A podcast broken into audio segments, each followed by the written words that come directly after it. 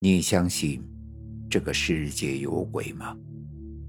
欢迎收听由慕容双修为你演播的民间恐怖故事。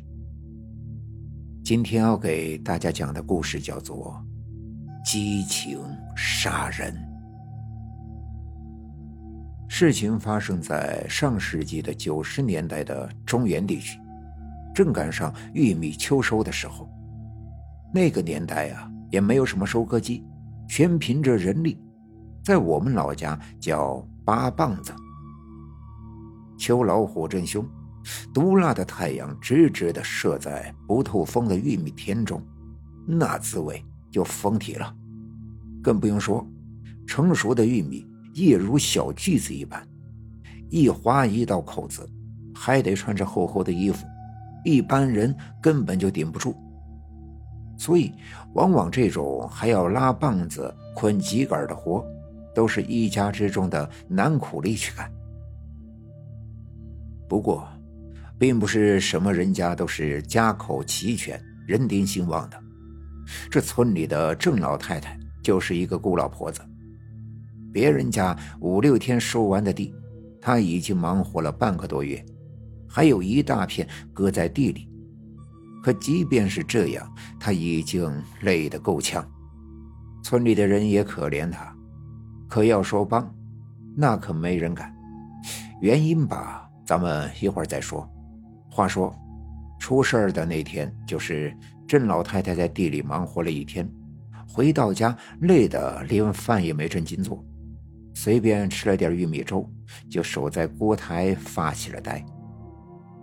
看着这冷冷清清的三间房，要说不觉得苦，那可是假的。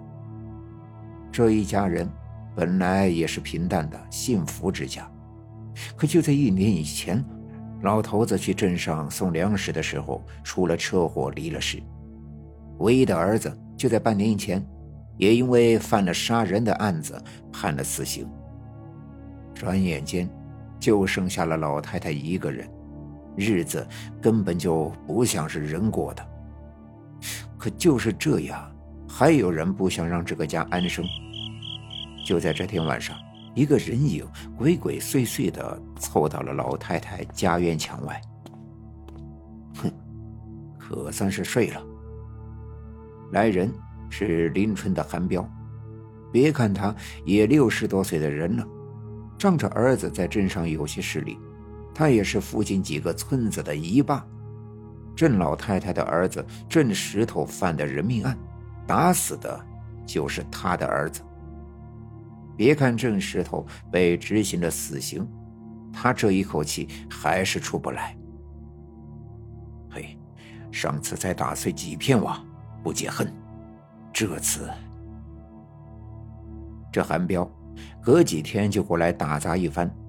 村里的人不敢帮郑老太太，也正是他发的话。今天晚上这韩彪又喝了点酒，就打算把老太太家的草垛给点了，最后连房带人都烧了，这才让他出气呢。但俗话说举头三尺有神明，就算没神明也还有些别的呢。正当这韩彪打算划火柴点火时，突然感觉背后冷风一吹，面前似乎有影子一闪，转过头一看，倒也没有见到什么。啊，我看花眼了吗？这是这老家伙只以为自己喝了点酒眼花了，也没有在意，低头又去划火柴，打算去点那成堆的干草。可他不知道，此时一双惨白的大手正伸向了他。那双大手一下子掐住了他的脖子，也不知道哪来的这么大的力气，竟然直接把一百五十六斤的大活人抱到了空中。韩彪正被这突然袭击弄得脖子伸头头脑发懵时，一个凄厉的声音从后脑勺传了过来：不准伤害我娘！这声音他熟悉，正是被执行了死刑的郑石头。那个杀了他儿子的人。我我不敢了。可是这又怎么可能？他不是死了吗？韩彪知道自己这次是遇上鬼了，本以为今天是必死无疑了，可没想到正当眼前一阵阵发黑时，后面却放了手。韩彪这一下也摔得不轻，但是总算是捡了一条命。据说当时韩彪也在想，会不会有人冒充镇石头吓唬自己，可明明就感觉到背后传来的阴冷之气，还有那熟悉却又凄厉无比的声音。此时韩彪被吓得头也没回，妈呀的一声惨叫就跑回了家。据说韩彪回家后就生了一场大病，在床上整整躺了两个多月，人都瘦得脱了相。要说这事还真不是那韩彪一个人说见到了郑石头的鬼魂。就在韩彪被吓跑的那个时间，郑老太太也有了感觉。当时啊，这郑老太太累了一天，睡得正熟，突然感觉到窗外有人在看自己。不是有那句老话吗？叫母子连心。